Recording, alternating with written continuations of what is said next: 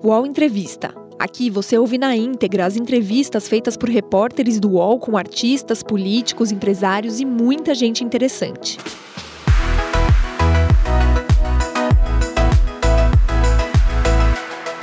Seja bem-vinda, seja bem-vindo ao nosso programa. Esse aqui é o UOL Entrevista, um programa de conversa sobre as questões mais urgentes, importantes do nosso país. Nos últimos tempos, a gente tem falado sobre meio ambiente, a gente tem falado sobre os povos indígenas. E hoje é dia de a gente ouvir um ex-ministro do meio ambiente e que hoje também está na Câmara Federal. Ricardo Salles foi o quarto deputado federal mais votado na eleição passada. Foram 640 mil votos. O parlamentar, eleito pelo PL, partido de Bolsonaro, tem 47 anos e é formado em Direito, com pós-graduação em Administração de Empresas. Em 2006, participou da fundação do movimento Em Direita Brasil. No mesmo ano, tentou se eleger como deputado estadual, mas não conseguiu. Foi secretário particular de Geraldo Alckmin e, em 2016, assumiu a Secretaria de Meio Ambiente do Estado. Dois anos depois, trocou o PP, seu antigo partido, pelo Novo e tentou, sem sucesso, se eleger deputado federal. Ficou com uma vaga de primeiro suplente na bancada paulista e, mesmo expulso do partido em 2021, manteve a suplência. Chegou ao Ministério do Meio Ambiente de Jair Bolsonaro em 2019 e permaneceu no cargo até maio de 2021. Durante sua passagem, teve algumas polêmicas. Tentou mudar as regras do Fundo Amazônia e disse, durante uma reunião ministerial, que o governo federal deveria aproveitar que a imprensa está focada na cobertura da pandemia e passar a boiada, simplificando normas. O ex-ministro também é investigado por tentar obstruir uma operação que apreendeu, no final de 2020, cerca de 220 mil metros cúbicos de madeira derrubada de forma ilegal no Pará. Hoje, no All Entrevista, Ricardo Salles fala sobre a crise Yanomami, a gestão de Marina Silva no meio ambiente e os seus projetos para a Câmara Federal. Deputado Ricardo Salles, muito obrigada por aceitar nosso convite, está mais uma vez aqui no UOL concedendo entrevista. Bom dia, seja bem-vindo. Bom dia, bom dia, Fabiola, Thales, Juliana, bom dia a todos. Bom, quem está conosco hoje aqui no UOL Entrevista é a Juliana Dalpiva, que a gente convidou, nossa colunista. Olá, Ju, bom dia para você. Bom dia, Fabiola, bom dia, Thales, bom dia, deputado. E Thales Faria, nosso colunista também aqui do UOL, lá de Brasília. Olá, Thales, bom dia para você. Bom dia, Fabiola. Bom dia, Juliana. Deputado, seja bem-vindo. Deputado, não tem como a gente começar sem falar sobre crise Yanomami, né? Porque esse é o assunto dos últimos tempos, manchete em todos os veículos. E a gente aqui no UOL, nos últimos tempos, né, é, ouvimos várias autoridades do governo atual a respeito da crise Yanomami. E não foi um nem dois que citaram é, o crime de genocídio cometido na avaliação deles é, pelo ex-presidente e pelo seu governo é, durante o período em que esteve à frente do poder. Isso falando sobre o avanço do garimpo ilegal, isso falando sobre a morte de crianças indígenas e também sobre a destruição da terra e dos meios de vida desses indígenas. Eu queria muito lhe ouvir e dar esse espaço para que o senhor também responda. É, qual foi a responsabilidade do governo Bolsonaro para essa crise que se agravou né, agora, nesse último ano, é, do povo Yanomami? Bom, Fabiola, primeiro o problema dos Yanomamis é um problema muito antigo, né? tanto que desde 20 anos atrás, a gente se lembra, uh, houve aquela, aquela chacina, aquela morte uh, dos Yanomamis. Ah, é um território que tem muita influência do tráfico de drogas, ali é uma fronteira difícil, né, uma região também de difícil acesso. Então, já há muitos anos, décadas, para ser mais exato, a, a, aquela região sofre com uma série de fragilidades institucionais.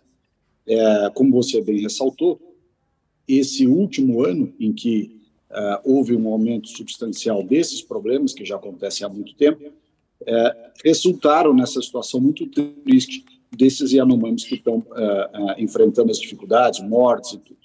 Há um percentual de Yanomamis que estão naquele território que são fugitivos da Venezuela, próprio, a própria comunidade Yanomami tem recebido lá outros Yanomamis ali da Venezuela com problemas também muito graves, porque o garimpo do lado venezuelano está completamente liberado. Então, é, esses mesmos problemas que nós enfrentamos e, e, você relatou aqui com relação à parte é, daquela região em território brasileiro, acontecem em igual ou maior escala é, no lado venezuelano. E há uma migração, evidentemente, a fronteira é uma ficção jurídica, né, porque ali, naquele território, é, atravessar de um lado para o outro é simplesmente continuar andando na floresta, é, eles chegam no território brasileiro numa situação também de bastante precariedade.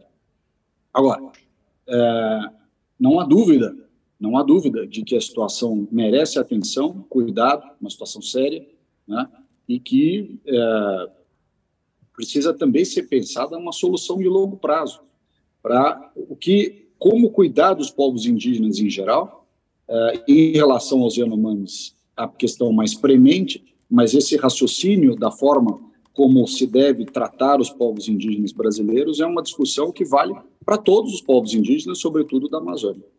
Mas o senhor concorda que ali está havendo um genocídio de indígenas?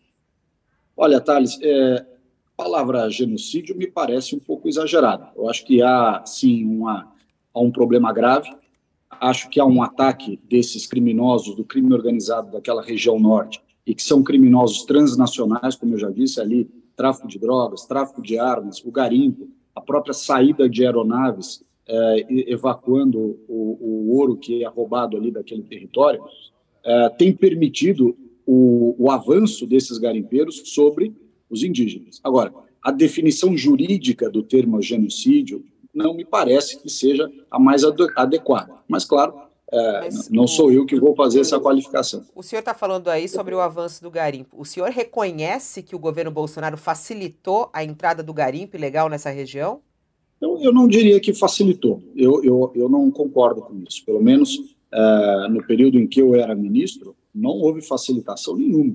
As autoridades continuaram atuando, não obstante a dificuldade logística que um território tão longínquo como aquele impõe. O ex-presidente chegou até a visitar um garimpo ilegal, né?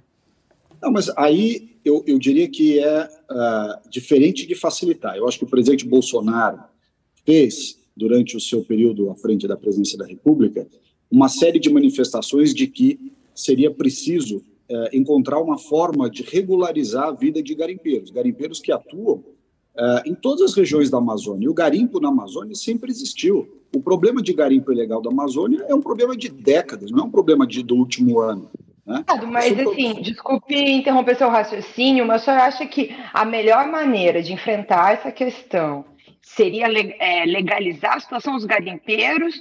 É, assim, sua gestão atuou de maneira a impedir muitas vezes o trabalho dos fiscais do IBAMA, é, das outras entidades que fazem a atuação dentro da Amazônia. Então, assim, como é que vai regularizar a situação dos garimpeiros sem uma fiscalização con concreta dos órgãos de atuação?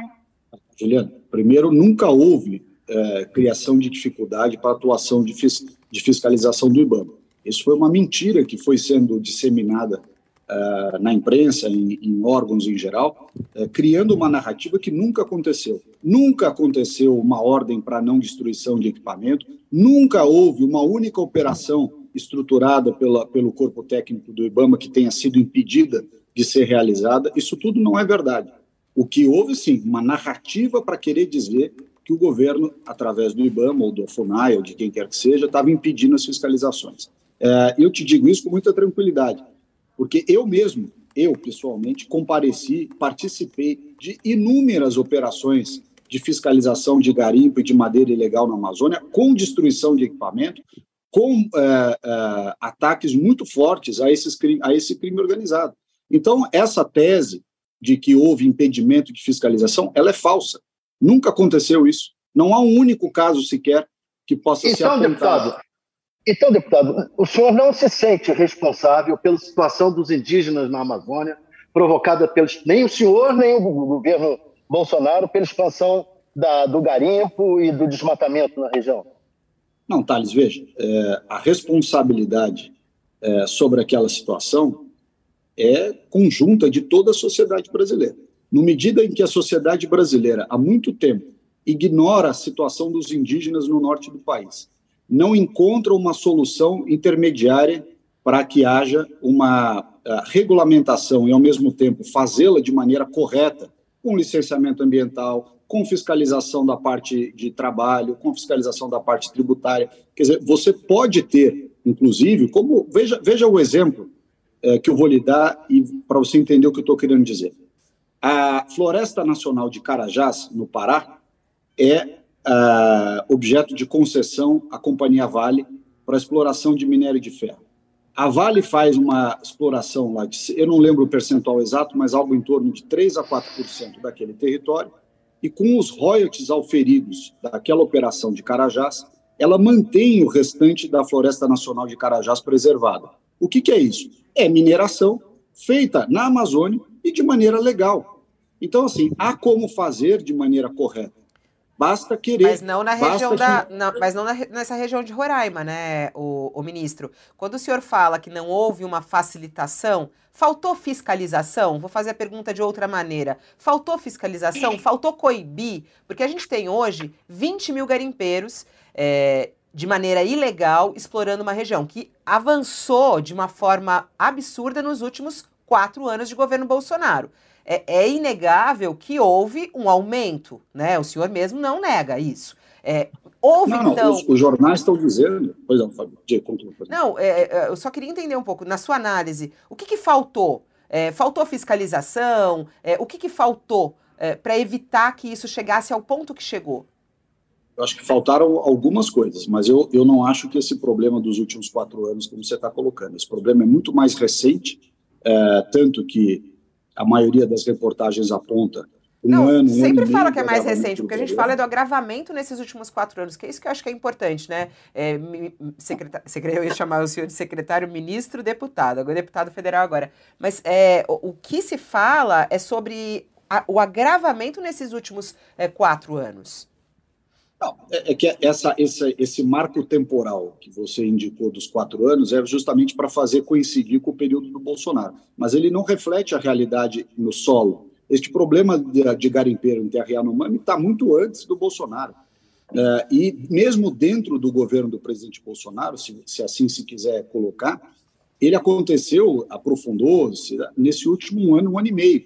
O próprio relatório eu lia hoje cedo, o relatório da Comissão Interamericana de Direitos Humanos dizendo que esse problema é de um ano e meio para cá. Mas é, o, que, o que importa, a questão principal, e aí acho que é o foco, talvez, das preocupações, é, e aqui retornando à pergunta que foi feita, o que, que faltou? Primeiro, eu acho que falta um projeto de como lidar, de maneira geral, com essa demanda é, de mineração em terras indígenas em toda a Amazônia. Nós temos uma coincidência territorial uh, uma sobreposição territorial de terras indígenas com as maiores reservas minerárias daquela região. Consequentemente, haverá uh, uma pressão, em primeiro lugar, dos próprios indígenas em muitas regiões da Amazônia, são os próprios indígenas que fazem essa mineração, esse garimpo. Também haverá uh, pressão de fora, daqueles que querem, junto ou separadamente dos indígenas, fazer também o garimpo uh, ilegal. então, veja, haverá sempre essa pressão atrás de uma riqueza que está lá. Você tem algumas alternativas diante desse fato. Você pode simplesmente ignorar essa pressão que haverá sempre e tentar criar uma situação em que não pode minerar em hipótese nenhuma, ou você pode, de outro modo, criar mecanismos e protocolos e formas de fazê-lo de maneira adequada. Fazê-lo de maneira adequada, como eu estou citando aqui o caso da, da Vale lá em Carajás, é permitir que haja respeito ambiental, uma melhor condição às pessoas, é, recolhimento de impostos, condições trabalhistas mais adequadas. Agora, é, também respondendo a sua pergunta, o que que está é, tá acontecendo agora, não é? E que é, nesse um ano e meio passado não aconteceu.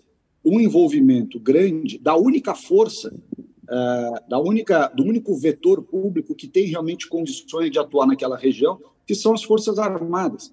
Porque é, só as Forças Armadas têm logística suficiente para atuar numa região tão distante como aquela. Né? A gente vê no mapa dois pontos ou duas cidades entre uma e outra e não tem a exata noção de que distância é aquela. Às vezes, entre uma, um povoamento e outro, uma cidade e outra, é 40, 50 minutos de helicóptero.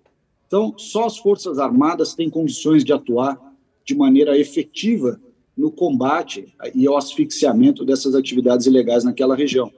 E, uh, ao fazê-lo, né, ali naquele ponto, ele também, também terá que ter uh, uma estratégia para outras regiões da Amazônia, sobretudo na faixa de fronteira, para que atuem da mesma forma. Né? Isso se repete em vários locais da Amazônia, simples, é, principalmente nas áreas de fronteira.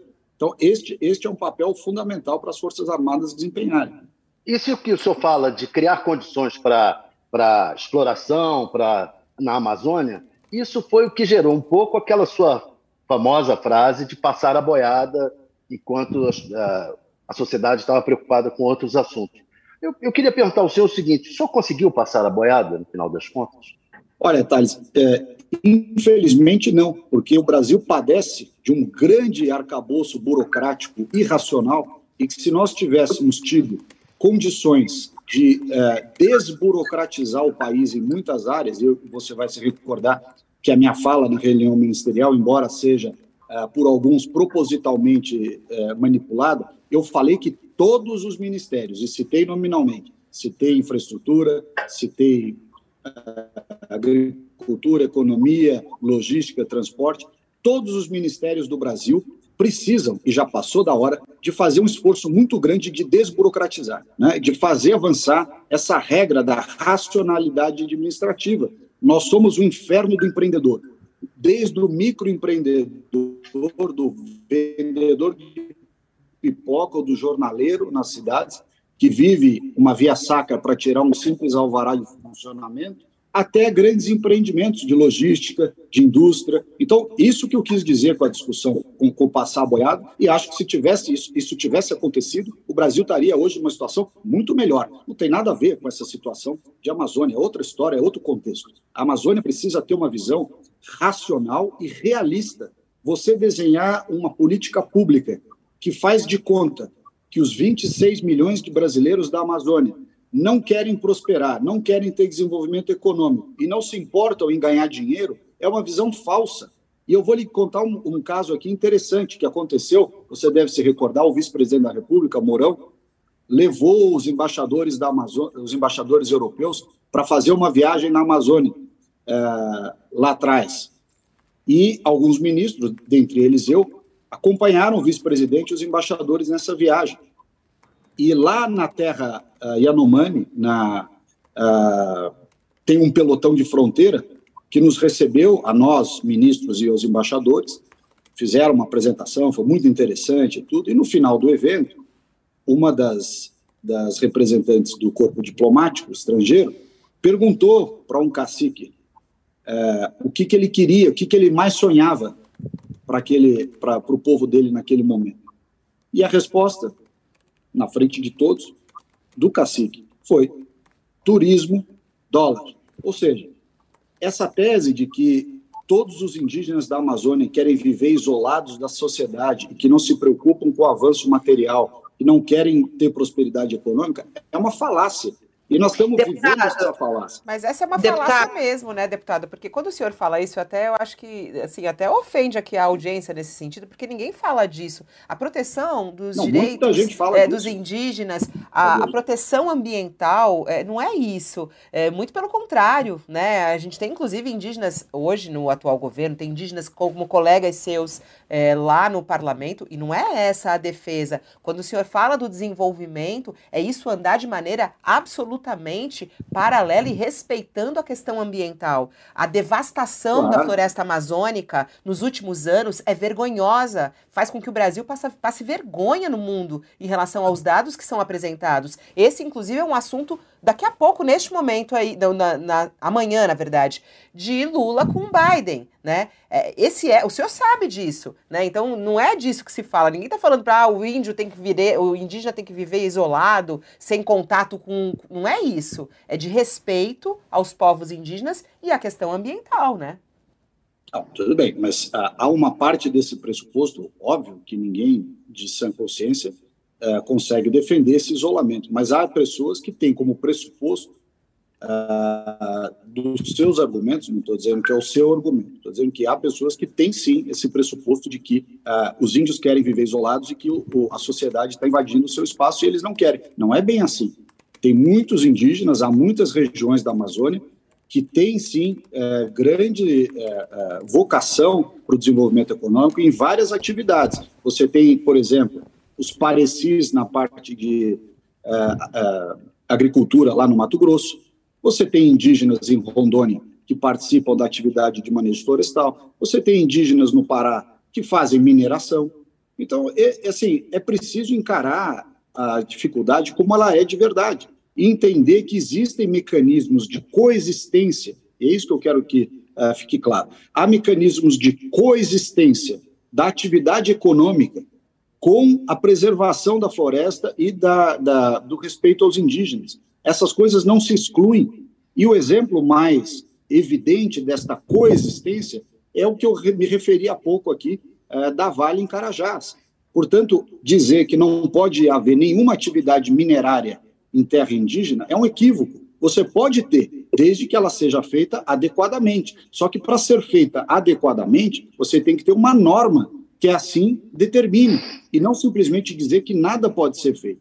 Essa é a questão principal. Deputado, a Fabiola citou a viagem do Lula aos Estados Unidos e o presidente dos Estados Unidos, Joe Biden, se dispõe, de alguma maneira, a ajudar a, ao combate ao desmatamento na Amazônia, a questão indígena, etc. Também o chanceler alemão esteve no Brasil e está reativando a, a, a, a contribuição para o Fundo Amazônia. O senhor não acha que a sua gestão e a do Bolsonaro, é, que começaram rompendo com, com os outros países, é, acabou desperdiçando a, oportunidade de re, receber recursos? Olha, Thales, é, um governo de direita que vem depois de 20 anos de uma esquerda no poder terá sempre dificuldades em uh, fazer, explicar e fazer as pessoas entenderem determinados pontos de vista relativos a, a, uma, a uma diferente visão de mundo, tá? principalmente em áreas em que a esquerda tem uma certa uh, hegemonia de pensamento, dentre eles a questão ambiental. Agora, veja só a comparação. Os Estados Unidos, na época ainda sob a presidência do Trump, saiu do Acordo de Paris.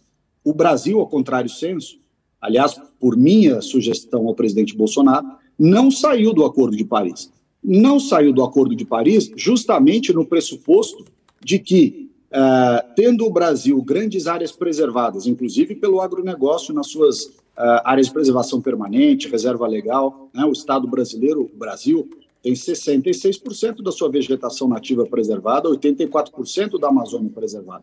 Não tem nenhuma comparação de Brasil com os Estados Unidos nem com a Europa. Bom, nós, ao ficarmos no Acordo de Paris, qual era a expectativa?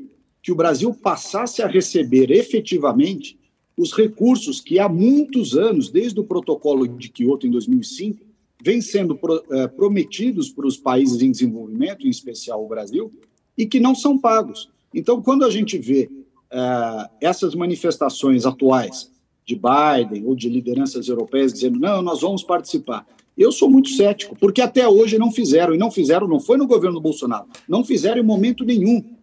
Para você ter uma ideia, o Brasil tem, nas suas diversas rubricas, RED, Protocolo de Quioto, Acordo do Clima, Acordo de Paris, um montante de créditos de carbono certificados na UNFCCC, que é o braço de mudança do clima lá da ONU, um volume de, de emissões evitadas que nos dariam um crédito. Claro que esse, esse nos dariam se nós utilizássemos o parâmetro que os europeus praticam, que é próximo de 40 dólares a tonelada. Mas a 40 dólares a tonelada, nós teríamos em aproximadamente 380 bilhões de dólares para receber. Vou repetir: 380 bilhões de dólares para repetir. Aí vem uma ministra alemã e diz assim: não, eu vou liberar 30 milhões de dólares. Espera um pouquinho, nós temos 380 bi para receber. Vocês estão dando 35 milhões, ainda por cima eu fui ler a notícia por completo, é empréstimo. Quer dizer, é, é, há uma distância muito grande, Thales, entre a retórica desses governos, americano e europeus, e a efetiva participação desses governos em medidas que sejam, de fato, tangíveis e, e consistentes na proteção uh, da floresta, etc. E lembrando, que eu acho que é sempre importante deixar esse dado claro, que nesse tema de emissões e, e, e mudanças uh, climáticas, emissões globais, a China corresponde a 30% das emissões globais. E ninguém dá um pio contra a China, porque morre de medo da China. A Europa, 17%. Os Estados Unidos, 18%. o Brasil é 2,8%. Ou seja, nós somos 10 vezes menos do que a China, 5 vezes menos do que a Europa ou os Estados Unidos. O problema de emissões globais, o problema ambiental para valer, é dos combustíveis fósseis, é da queima de combustíveis fósseis, cujos ambas as regiões, tanto os Estados Unidos quanto a Europa, seguem queimando enlouquecidamente. Aliás, a Alemanha, agora, que veio aqui falar de fundo Amazônia, reativou as suas termoelétricas a carvão depois do advento da guerra da Ucrânia com a Rússia.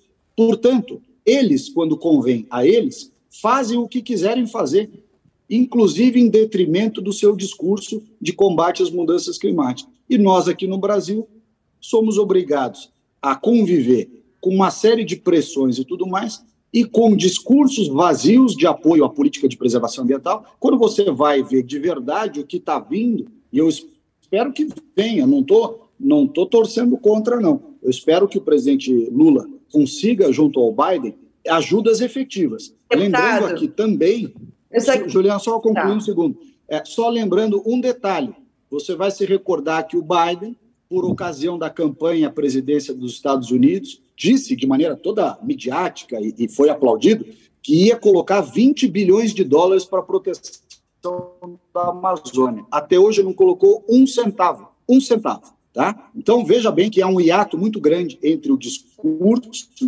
e a prática já que senhor está falando sobre a, o hiato, retórica, a, a, o discurso e a prática, é, eu também não tenho como deixar de perguntar também sobre o seu discurso e a prática, né? Porque, assim, do jeito que o senhor fala sobre o período do governo Bolsonaro, às vezes parece que a gente estava, nós vivendo num país, o senhor e o governo Bolsonaro em outro. Porque os dados de desmatamento na Amazônia, do garimpo ilegal, só no ano passado, segundo a, a, a Associação Yanomami Utakara, né, cresceu 54%. O senhor falou agora há pouco aqui sobre um momento em que um cacique teria dito que queria turismo, sendo que é justamente o contato com é, humanos que leva uma série de doenças que são tratáveis, mas que para eles especificamente para os Yanomami que vivem isolados, é um perigo. A falta de medicamentos é, que, de, é, de malária, é, de vermes que teve nesse período para aquela população, que evitaria muitas mortes, inclusive de crianças. É, a gente tem aqui é, documentado 500 mortes de crianças, não todas, mas uma parte intoxicadas por vermes, é, assim, é de uma gravidade, desnutrição. O senhor deve ter visto as imagens. Então, assim, eu vou insistir numa pergunta inicial: se o senhor não se sente minimamente responsável como ex-ministro é, do meio ambiente dentro dessa situação, porque o governo recebeu vários alertas sobre é, a gravidade da ao longo dos anos, sobre a gravidade da situação que estava acontecendo com a população Yanomami, que é uma população Olha, específica que precisaria viver isolada. Juliana, deixa eu, deixa eu usar a sua mesma frase. Quem escuta você falando acha que a Amazônia era o paraíso até o dia que o Bolsonaro virou presidente e passou a ser o inferno depois que o Bolsonaro virou presidente. Não tem afirmação mais falsa do que essa. Né? Quando eu não fiz o, essa afirmação. Não, você, você fez, eu, exato, eu trouxe dados para o senhor. Eu não falei que a Amazônia era uma, uma maravilha. Você, você falou que, que eu, me ouvindo falar, parece que a situação era X. Eu estou te dizendo que ouvindo você falar, parece que eu, a situação era Y. Ouvindo você falar, parece que estava tudo maravilhoso na Amazônia e virou um caos depois que o Bolsonaro assumiu. E esta não é verdade.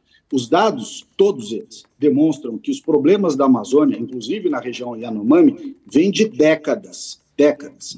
E ele, eu, eu estou te dizendo, na minha opinião, deixa eu só concluir aqui. Deixa, deixa eu só concluir aqui. Ah, ah, os problemas da Amazônia vêm de décadas. O garimpo ilegal na Amazônia é um problema de décadas. Né? Serra Pelada, ah, massacre dos Yanomamis, morte lá da Dora Tistang, aquela ah, ah, senhora que era missionária, que foi aquilo no governo Lula. Então, veja só, é aqui tem, tem que parar um pouco com esse fla-flu. Tudo é maravilhoso quando é a esquerda que está fazendo, tudo é muito ruim quando o Bolsonaro que era presidente. Não é nenhuma coisa nem outra. Os problemas da Amazônia, os problemas daquela região, quer seja problemas fundiários, problemas indígenas, problemas de mineração ilegal, de, de, de madeira ilegal e por aí vai, grilagem tudo mais, são problemas históricos e que têm raízes muito profundas na ausência de solução de problemas. Essa ausência de solução de problemas passa necessariamente pela regularização fundiária que a esquerda e parte da imprensa fez questão de rotular de MP da grilagem, mas teria resolvido muitos desses problemas. Não foi uma saída, não foi uma conduta, na minha opinião, ah, produtiva, não foi uma conduta correta eliminar a discussão da regularização fundiária. Da mesma forma, eh, a discussão de mineração, quer seja em terras indígenas ou em outras áreas, precisa ser tratada com objetividade. Essa, essa lacração, dizendo não pode ter nada, ela não é produtiva, porque há muitas décadas já existe mineração ilegal na Amazônia, e se não se der uma solução para isso, institucional, estrutural, ela vai continuar existindo ilegalmente. Nós estamos falando de um território que é do tamanho da Europa, e que tem as maiores riquezas minerais do Brasil. Deputado, mas eu vou interromper o senhor aqui, dizer assim, em nenhum momento aqui nessa entrevista a gente falou sobre não ter mineração na Amazônia como um todo, porque é uma generalização muito grande da questão. O que eu acho que está colocado no, em função da crise Yanomami é a questão do garimpo dentro de terras indígenas, o que é bastante diferente do que o senhor está falando. Então, assim, não, garimpo é, é uma parte do mesmo assunto ô, Juliana, é uma o garimpo em terras indígenas é uma parte deste problema maior chamado mineração na Amazônia. Se você considerar que as terras indígenas da Amazônia, eu não vou dizer que é a totalidade, porque não é, mas é a grande maioria delas, está demarcada justamente em cima das maiores reservas minerárias, quer seja de ouro, diamante, cassiterita e assim vai, você terá necessariamente que solucionar esse dilema de ter terras indígenas em cima das maiores reservas minerárias. E não adianta dizer que, que bastou ter virado terra indígena que, por via de consequência, não pode ter mineração. Porque esta é uma lógica criada através de um raciocínio que não se sustenta.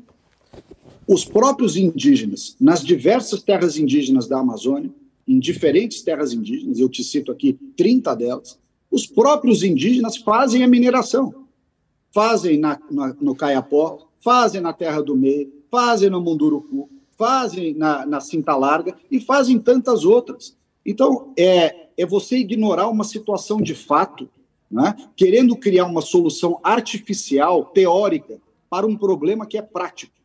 O problema prático é: você tem uma, uma região no Brasil que é do tamanho da Europa, com 25 milhões de pessoas lá vivendo com o pior IDH do Brasil, pior do que o Nordeste, na média, sentadas em cima da maior riqueza mineral do país, e você diz para essas pessoas: não pode pôr a mão nessa riqueza, viva na miséria. A pessoa não vai viver desse jeito, ela vai procurar uma forma de sobreviver, de ganhar dinheiro. Então, a maneira correta de endereçar esse problema é você dizer: olha, vamos encontrar um caminho sustentável, um parâmetro que seja correto, que possa permitir uma fiscalização efetiva que haja recolhimento de impostos, que haja respeito ambiental, que haja recuperação das áreas. O senhor acha que, que a retirada. O, o deputado. O senhor acha que a retirada.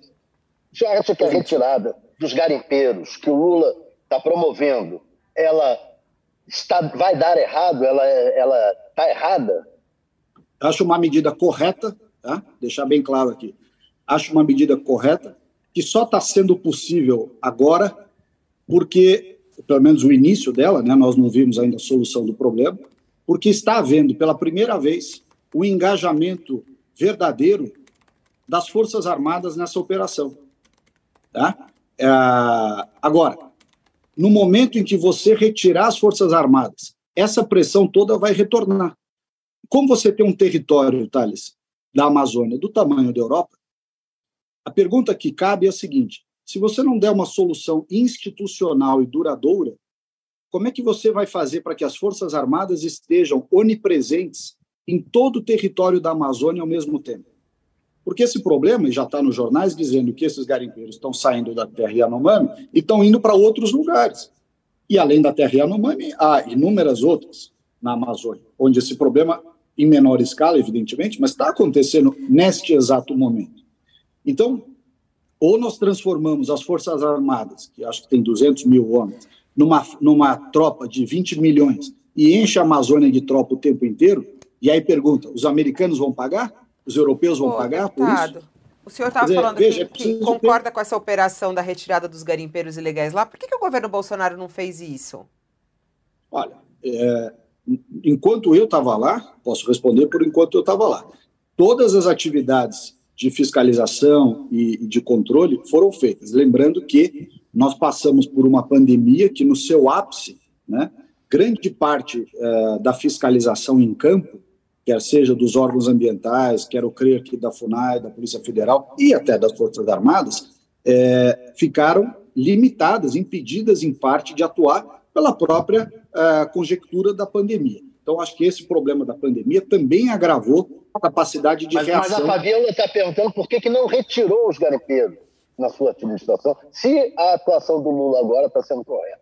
Por que, que na sua administração e do Bolsonaro não se retiraram os garimpeiros? Enquanto eu era ministro, esse problema que está lá agora não existia. Tanto que nós fomos à, à Terra Yanomami, foi a história que eu contei aqui com o presidente Mourão, e não tinha esse problema, não estava lá. É, e o próprio relatório vem dizendo e foi está hoje nos jornais e foi citado aqui, que esse problema é de um ano e meio para cá. Mas, independentemente disso, Thales, veja, lá atrás tivemos a pandemia, a atuação dos órgãos como um todo ficou muito comprometida. Ah, as Forças Armadas também lá atrás tiveram talvez uma estratégia distinta, ah, e eu não posso responder pelas Forças Armadas, mas me parece que tiveram uma estratégia distinta dessa que está sendo, ah, sendo a, a, estratégia agora. Oh é, você fechar o espaço aéreo é, sobre a terra Yanomami era uma medida, por exemplo, que podia ter sido feita lá atrás. Então tem que ser feita essa pergunta às Forças Armadas, a Força Aérea que controla o espaço aéreo. É, mas quem Por que, que não fechou? foi o presidente Lula, né? É, ele que fez esse, esse decreto, né? Isso poderia ter sido feito pelo presidente Bolsonaro. O All Entrevista volta já.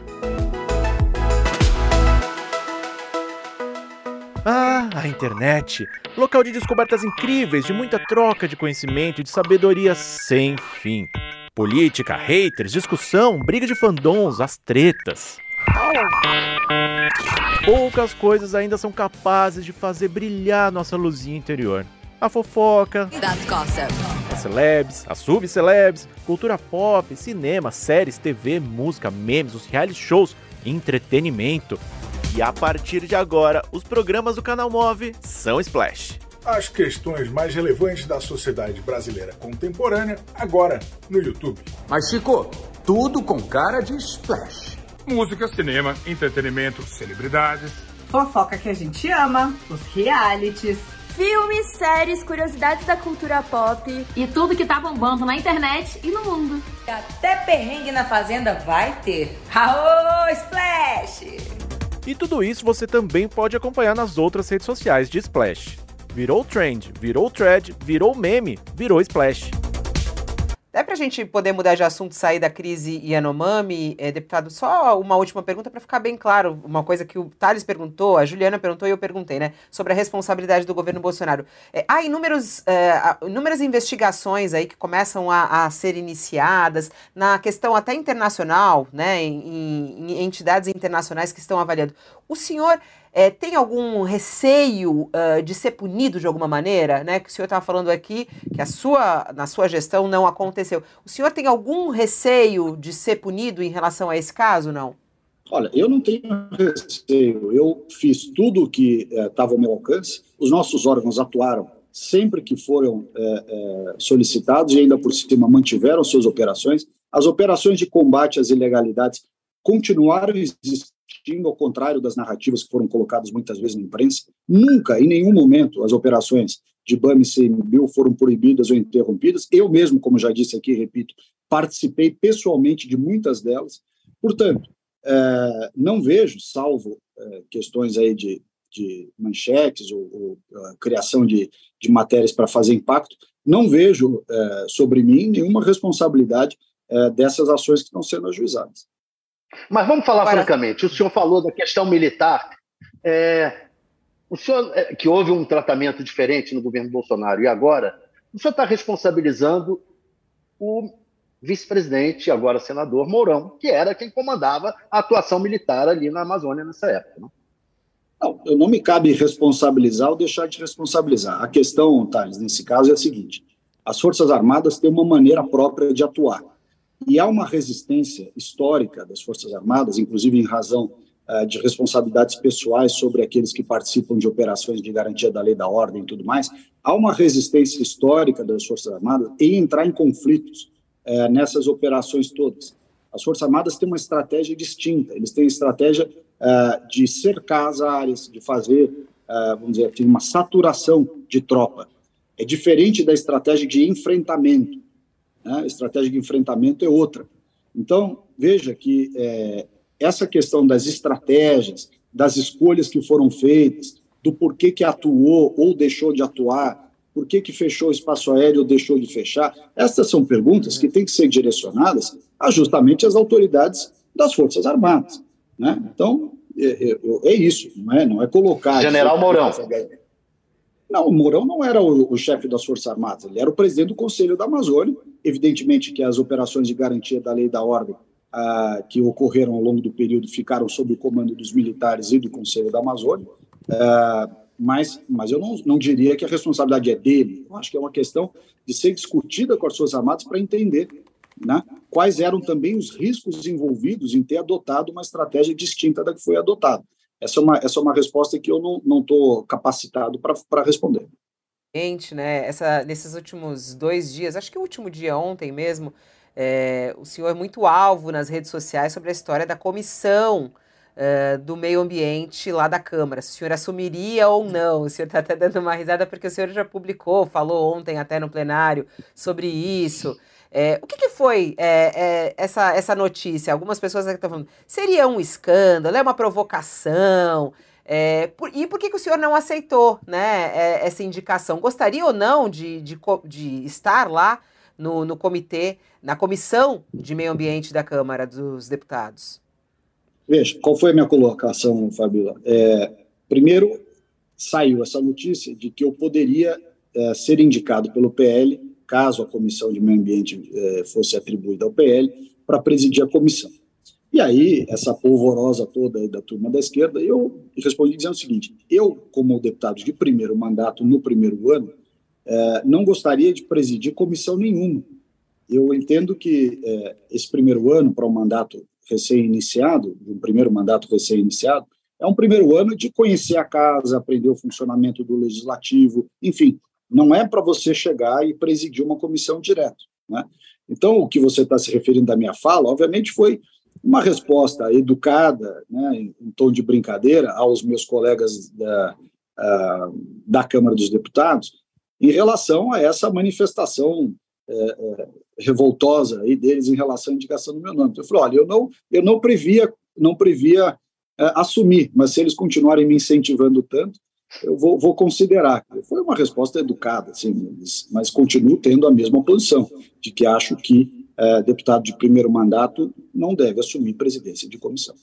Deputado, queria saber como é que o senhor está vendo é, tudo que aconteceu desde 8 de janeiro, né? Quando, enfim, diversos apoiadores aí dessa base que o senhor compõe, né, dentro do PL, de apoiadores do ex-presidente Jair Bolsonaro, invadiu ali os prédios das, da Praça dos Três Poderes, deixando um rastro de destruição enorme, em função de não aceitar o resultado da eleição. Eu sei que o senhor deu declarações no sentido é, contrário, né? Desde o fim do ano passado, o senhor tem dito que é, né, não tinha motivo para contestar a eleição, o senhor marca ali uma certa distância é, desse grupo mais radical que não queria. Mas o senhor acha que é, de algum jeito, ou se eu soube uh, também, uh, dessas tentativas de golpe de Estado, de não aceitar o resultado de eleição, de fazer uma, é, um golpe armado, inclusive, com as Forças Armadas? Veja, é, primeiro, eu acho que uma vez terminado o pleito, como eu já disse aqui, a própria a UOL, logo depois da eleição, terminado o pleito, o Lula venceu, Acho ruim para o Brasil, preferia que tivesse ganho o presidente Bolsonaro, mas o Lula venceu, assume e pronto. Né? O país vai é, conviver com a escolha que fez. Se for boa, ótimo para todos. Se for ruim, todos terão a responsabilidade por terem feito a escolha que fez. Bom, isso é o, esse é o primeiro ponto. Segundo, é, com relação a essa história de que havia movimentos para golpe e tudo mais, a discussão sobre é, o voto impresso, que nunca aconteceu, não, não se deixou fazer, né, o voto comprovante do voto impresso. Também essa foi uma outra discussão que eu creio que foi desvirtuada. Né? A discussão nunca foi de voltar ao voto impresso, e sim mantendo o voto eletrônico, ter um comprovante impresso que permitisse uh, auditar as urnas né, auditar o voto. É, eu creio que não foi bom o Congresso ter rejeitado essa proposta de adicionar o comprovante impresso ao voto eletrônico, não se desconsiderava o voto eletrônico. Essa é uma narrativa que também estava errada. Muito bem. Se nós tivéssemos tido o comprovante impresso do voto, qualquer dúvida da direita, no caso, que foi a direita perdeu, ou se o Lula tivesse perdido e a esquerda tivesse a mesma dúvida, essa dúvida teria sido dirimida facilmente com a comprovação do voto impresso, né, daquele comprovante impresso. Então, você não abria a mão uh, do voto eletrônico, mas teria um, uma, uma segunda linha de verificação e que teria diminuído Deputado, muito. Deputado, eu vou, eu vou assim, só interromper o senhor rapidinho, porque assim, até porque a audiência acompanha e é um fato, tá? Existe auditagem dentro do sistema eletrônico no Tribunal Superior Eleitoral. Então, Mas assim, não precisa de desse voto, não precisa desse comprovante, como o senhor está falando. O sistema atual permite auditagem. Não, não, não desculpa, eu discordo. Né? Existem eu, eu os boletins de urna, né? Eu discordo. Não é uma questão eu, de discordar, é um fato teria... uh, que existe não, não é um auditagem fato. no sistema atual. Não, existe um nível de auditagem, mas você teria uma auditagem muito mais crível e confiável e simples de ser compreendida pela população se você tivesse o comprovante impresso. Não teria sido nenhum bicho de sete cabeças. Mas, fazer... é, mas até para a gente não ficar nessa coisa do voto eletrônico, não, que isso até pode voltar a acontecer. Eu acho que a pergunta da Juliana é muito importante.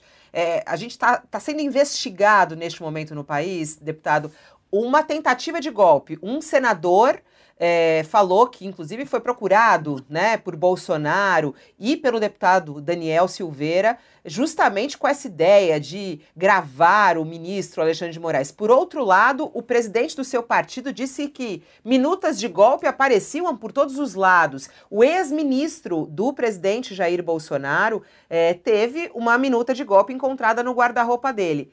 Teve alguma tentativa? Foi pensado? O senhor ficou sabendo de alguma tentativa de golpe? O senhor vê o 8 de janeiro como uma tentativa de golpe? Bom, eu não fiquei sabendo de nada porque eu não era mais governo, não estava em Brasília, não tinha mais nenhum movimento com nada. Acho que a, fra, a fala do, do Valdemar sobre esse negócio de que todo mundo tinha esse papel, ele usou uma, uma metáfora dessa aí.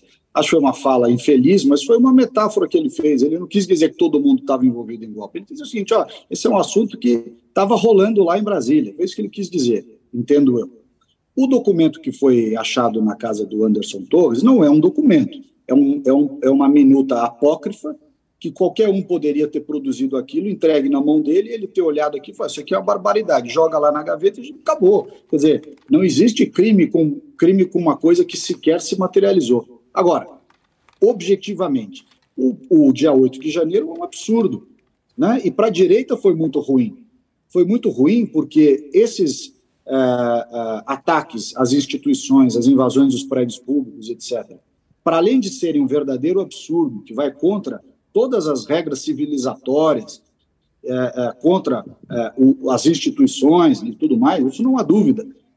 eles também serviram e te digo, portanto, que foram ruins para a direita, eles serviram para dar respaldo a uma narrativa que não se refere à esmagadora maioria do, dos apoiadores do Bolsonaro, da direita e do conservadorismo. Quer dizer, você ter, é, é, não sei lá quantos foram, mil e tantas pessoas é, naquele episódio, não quer dizer que os outros 60 milhões ou 50 e tantos milhões de apoiadores do Bolsonaro tenham alguma coisa a ver com isso. Tá certo? Ao contrário, estes apoiadores, com os quais, dentre os quais eu me incluo, foram prejudicados, prejudicados por esse radicalismo, essa atitude é, absurda que aconteceu no 8 de janeiro. Então, não há nenhum alinhamento, vamos dizer assim, da direita responsável, séria, correta, com esse tipo de atitude. Né? Inferir senhor... de maneira distinta é um absurdo.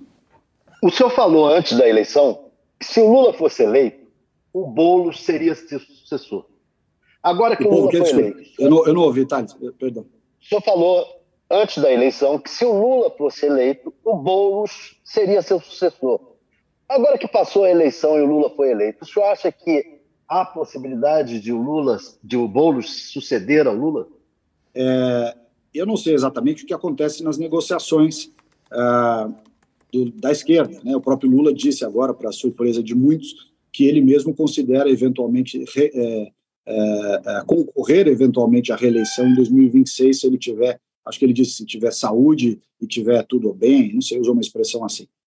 Eu acho que o Boulos é, é, é um concorrente forte para suceder o Lula. É, e começa, inclusive, com essa história da campanha Prefeitura de São Paulo em 2024. Ele mesmo, até onde eu sei, é, abriu mão da candidatura em, em 2022, é, numa espécie de acordo com o PT, para que ele seja o candidato da esquerda à Prefeitura de São Paulo, e nada impede que ele seja também o sucessor do Lula na campanha de 2026. Né? Ele, ele é um, um, uma, uma figura muito ligada ao Lula e com traços muito semelhantes ao Lula do ponto de vista de perfil político. E o senhor, deputado, vai ser candidato à Prefeitura de São Paulo? Olha, se, der, se as condições assim permitirem, eu tiver legenda, né, que tem sempre essa essa discussão. Né? Ah, se eu tiver legenda e puder concorrer, eu tenho interesse, sim. Acho que São Paulo é uma cidade que tem um grande potencial para se tornar um, um, um símbolo de, de desenvolvimento, de, de boa estrutura, boa saúde, etc., e precisa ter uma postura semelhante àquela com que foi adotada pelo Rudolph Giuliani em Nova York, quando a cidade estava bastante degradada, como está São Paulo nesse momento, São Paulo abandonada, suja, serviços ruins, tudo caro, precisa ter um choque. Esse choque é mais ou menos o que foi a política das janelas quebradas, né, o chamado tolerância zero aqui no Brasil. E o uh, governador. Tarcísio, o senhor acha que é um bom sucessor, possível é, sucessor do Bolsonaro na liderança dos conservadores no Brasil? Veja, o Tarcísio é um governador do estado mais importante da federação, foi eleito, muito bem eleito, com o apoio do Bolsonaro, evidentemente, quem elegeu Tarcísio foi o apoio dos bolsonaristas. Eu acho que ele fará um bom governo no governo do Estado e, consequentemente, é um candidato forte a concorrer à presidência, quer seja em 2026 ou, eventualmente, em 2030. Porque, como ele é governador de primeiro mandato, ele pode, eventualmente, resolver cumprir dois mandatos e ir para, eventualmente, a presidência da República só ao fim do segundo mandato. Nesse interregno, nós temos também a figura do Zema, que é um grande governador, este sim, já no seu segundo mandato, então ele terá é, menos escolhas em 2026 e, portanto, acho mais provável que ele, que ele consolide o seu desejo de ser candidato a presidente. Ah, agora, dizer que tanto o Zema ou o Tarcísio são sucessores do Bolsonaro, é, é acho que um pouco prematuro, né? um pouco prematuro. Como que está a sua relação com o Bolsonaro? O senhor mantém diálogo, conversa com ele, sabe se ele está com medo é, em relação a é, de ser preso em função dessas investigações e até das mais antigas que finalmente talvez comecem a andar? Não, eu não tenho falado com o presidente e até acho que as pessoas precisam deixá-lo descansar um pouco. Não é fácil ser presidente da República. Ele, ele teve, obviamente, uma, uma, uma chateação muito grande em perder a eleição, até porque tinha chances reais de ganhar, né? teve uma votação muito próxima da do Lula, então não era uma coisa que já vinha se avizinhando uma derrota, então isso tem um impacto sobre a pessoa muito grande. Uh, além do desgaste de ser presidente da República, dizer, fisicamente, né, psicologicamente. Então, assim, eu acho que o presidente, uh, ao, ao se preservar, tirando aí umas férias depois de quatro anos, eu acho que ele faz bem. E acho que no momento que ele entendeu oportuno, ele volta. Ele é naturalmente a grande liderança da direita no país. Foi ele que foi o presidente da República da direita no país, em que pese você possa ter pessoas que, que, que fazem críticas e tem todo mundo é sujeito a críticas, né, todos. O Bolsonaro não é diferente, você pode ter críticas a determinadas políticas públicas, etc., mas ele foi o presidente que fez a direita se movimentar no país, direita essa que agora está mobilizada. Existe uma direita no Brasil, uma direita que pensa, que age, que fez a maior bancada da Câmara dos Deputados, que é o PL. Né? Então você tem aí um, tem um mérito muito grande. No momento que o presidente quiser voltar, ele terá um papel fundamental na, na nessa oposição. Não o senhor, é, o senhor é formado em direito e advogado, né? O senhor acha que há risco de ele ser preso? Porque a gente estava falando agora do 8 de, de janeiro, que o senhor inclusive criticou, falou que isso até prejudica a direita brasileira. No entanto, o presidente Jair Bolsonaro, assim que do resultado das eleições, ele ficou em silêncio. O senhor até criticou o silêncio dele ao vivo aqui comigo numa entrevista, achou que ele não deveria, que ele deveria reconhecer o resultado das eleições. Ele soltava algumas mensagens ali pela internet, é, pelas redes sociais provocativas. Depois um vídeo, depois apagou, é, questionando o resultado das eleições e está sendo investigado aí por possivelmente ter envolvimento, né? Ou pelo menos é, ter incentivado uh, o 8 de janeiro. O senhor vê alguma responsabilidade de Bolsonaro no 8 de janeiro? Acha que existe caminho para que ele seja preso? Olha, Fabiola, é, com relação ao 8 de janeiro, o fato dele ter ficado em silêncio depois das eleições, é, ou em relação a, a, a, ao próprio fato do 8 de janeiro, não é crime nenhum é um direito dele ficar em silêncio. É, nenhum momento ficar em silêncio pode ser entendido como crime ou, ou sequer como respaldo a alguma coisa criminosa.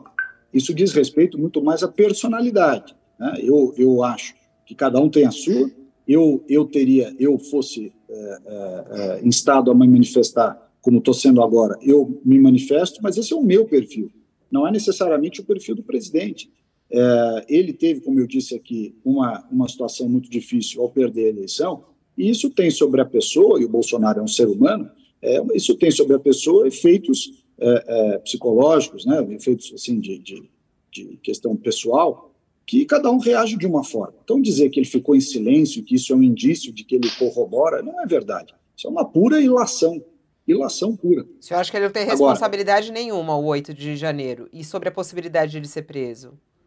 Olha, sobre o 8 de janeiro até agora, pelo que está sendo demonstrado aí, né, eu tenho acompanhado as coisas pela imprensa, mas pelo que tem sido demonstrado na imprensa, não há nenhuma responsabilidade do Bolsonaro. Pode até ter é, alguma crítica política, dizendo que teria sido melhor que ele tivesse manifestado no sentido A, no sentido B, que te, tivesse deixado de fazer uma postagem A ou uma postagem B. Daí a dizer que ele está por trás dos eventos de 8 de janeiro, ah, vai uma longa distância. Nem quando ele distância. recebe um senador para discutir a possibilidade de gravar um ministro do Supremo Tribunal Federal, o senhor acha Olha, que essa, essa conversa é republicana? Então, Hã? Juliana, acho que essa história, essa história vai ter que ser esclarecida. Né? O própria, a própria versão, ou as versões, porque tem várias, né, emitidas pelo Marcos Duval, deixam claro que nenhuma, nenhuma afirmação sobre esse tema pode ser feita de maneira peremptória. Imagine a hipótese, e eu estou dizendo isso como mera hipótese, do, do, daquela conversa ter sido marcada supostamente para tratar de um outro assunto, e eles vão lá e o Daniel Silveira. Eles não o, negaram o assim, a questão é, existiu uma conversa, é um fato também, tá? Independente de que sim, o Marcos Duval deu vários, várias versões sobre os detalhes de, e, e, a participação é, do Bolsonaro. Porém, existiu uma conversa em que se discutiu isso. A questão do tema ter sido outro não está em discussão. Ele, ninguém negou que o tema dessa, da, da conversa foi, foi essa. Então, assim, participou o presidente da República no cargo. A conversa. Fazer essa conversa, conversa, né? A conversa é totalmente descabida por si só. Né? Agora, é, evidentemente que, é, apesar da conversa ser descabida por si só, pelo que eu li até agora, a resposta do Bolsonaro para o Marcos Duval teria sido silêncio absoluto. Ou seja, o Bolsonaro não concordou, não incentivou. É, agora, mesmo isso, mesmo isso. É difícil fazer afirmações aqui, porque é tudo na base da conjectura. É, foi iniciado um procedimento lá para investigar as afirmações e as contradições, enfim, as colocações do Marcos Duval, e eu quero crer que convém é, aguardar o encerramento dessas investigações para ver o que de fato dessa história realmente aconteceu e o que de fato é mera cortina de fumaça. Eu acho que convém aguardar. Se o senhor tivesse nessa conversa como chefe, como presidente, etc., e começasse uma conversa dessa, o senhor ficaria calado do lado ou o senhor rechaçaria? Eu ainda acrescento eu outra nessa... pergunta: o senhor iria a uma conversa dessa? Eu não estaria nessa conversa. Então, portanto, qualquer conjectura como eu ia me comportar nem cabe, Thales. Eu não iria, não estaria numa conversa dessa. E se aparecesse essa conversa enquanto o senhor já estivesse numa sala de reunião, o senhor sairia? Eu acho que essa conversa não se coloca. Quer dizer, as pessoas terem levado esse assunto ao presidente é completamente inadequado. É, agora, a reação de cada um também é, é, difícil você prever como cada um reage. Até porque tem uma questão de constrangimento pessoal, né? enfim, tem uma série de uhum. questões que são, que são daquele contexto, daquele momento, tudo. Eu, eu acho que fazer ilações, assim, conjecturar, não, não convém. Eu, eu concordo com você que é uma conversa que não deveria ter acontecido. É, o, o, colocaram o presidente nessa situação desagradável. É, se ele reagiu com silêncio e, e, há uma crítica dizendo, ah, mas o silêncio não é o suficiente. Bom, mas isso também tá, tem que ser analisado naquele contexto, naquela conjectura. Vamos deixar ah, as investigações concluírem, né, investigarem, concluírem, terem provas, e aí sim emitir um juízo de valor mais qualificado. O deputado, só o nosso tempo já até passou 11 horas e 5 minutos, só uma pergunta que ficou aqui que o senhor acabou não, não conseguir concluir, que é em relação a Michele Bolsonaro, né? O presidente do seu partido falou inclusive da possibilidade de ela ser candidata à presidência da República. É, outros analistas políticos falam que Michele Bolsonaro surgiu aí no segundo turno das eleições como um nome forte representando a direita. O que, o senhor acha do nome de Michele Bolsonaro? Caso o presidente Bolsonaro seja é, considerado inelegível, como se discute também, é, ela pode ser um nome a substituí-lo, não? Ou o senhor acha que ela tem um nome forte, inclusive à frente de Bolsonaro neste momento? Olha, é, ela já respondeu, veio ao público, acho que foi até nas redes sociais, eu não sei se ela deu essa declaração para algum jornalista, é, dizendo que ela não é candidata a nada e que, portanto, essa, essa possibilidade levantada pelo Valdemar não se coloca. Eu acho que, diante disso, é, esse assunto está superado, mas ela não é candidata, ela mesma disse isso. Não, mas isso daí é outra história. Todo mundo fala que não vai ser candidato, chegar na hora é, né? É, o senhor, como um político, tá lá, o senhor, como representa a direita, o que o senhor acha do nome dela? Quer dizer, vai insistir para que ela seja candidata ou é melhor não esquecer? Porque tem o um poder de convencimento. Ela foi na reunião lá da bancada do PL, ela tem participado, ela tá recebendo salário do PL, não é isso? Ela está recebendo salário? Não sei se está. Não tá, sei, eu acho que tem ela essa tá informação, tá fazendo, né? Ela preside o, P, o PL Mulher, né? O PL Mulher Nacional. Então, assim, por mais que ela não tenha mandato, ela está fazendo atuação política. Veja, ela tem um papel político importante. Ela foi primeira-dama, assim como a dona Ruth teve um papel importante na época do Fernando Henrique, a, a Marisa na época do Lula, agora a, a Janja é, também no, nesse mandato do Lula. A primeira-dama, esposa do Bolsonaro, a Michelle, também teve um papel importante e ela, é, em razão das suas características pessoais, ela, ela teve uma, uma, uma atuação muito intensa com, essa, com, a, com o tema do voluntariado, ajuda aos deficientes, aos, aos uh, surdos e mudos, enfim, ela, ela teve um papel importante. Agora, daí a extrair alguma conclusão acerca da viabilidade dela como candidata ou não, eu acho que é, não tem subsídios nesse momento para fazer uma conclusão nesse sentido. Não, não consigo dizer se é um nome viável, se não é, se, se vale a pena avançar ou se não é. Eu acho que assim está tá muito recente a eleição. A eleição acabou faz 40 dias, quer dizer, faltam quatro anos para uma discussão de sucessão presidencial. O próprio Bolsonaro pode eventualmente ser candidato, é, pode indicar outra pessoa, pode surgir uma outra liderança, quer dizer, é muito cedo para fazer essa, essa, essa ponderação. Deputado Ricardo Salles, muito obrigada por estar aqui no UOL, respondendo todas as perguntas. Um bom trabalho ao senhor aí em Brasília. Até uma próxima oportunidade. Obrigado, obrigado a você, Fabiola, Juliana, Thales. Bom dia a todos. Tchau, Thales. Bom tchau, dia. Juliana. Obrigada. Tchau. Tchau, Fabiola. Tchau, Juliana. Tchau, deputado. Tchau, deputado. Obrigada. Tchau, tchau. E assim a gente termina mais um UOL Entrevista. Estamos sempre por aqui às terças e quintas-feiras é, trazendo inclusive entrevistas com personalidades, com políticos, com economistas, para a gente discutir o nosso país. Eu volto logo mais. Ao meio-dia a gente tem a edição do All News do meio-dia com todos os destaques para você. Até lá. O UOL Entrevista e outros podcasts do UOL estão disponíveis em uol.com.br/podcast. Os programas também são publicados no YouTube, Spotify, Apple Podcasts, Google Podcasts e outras plataformas de distribuição de áudio.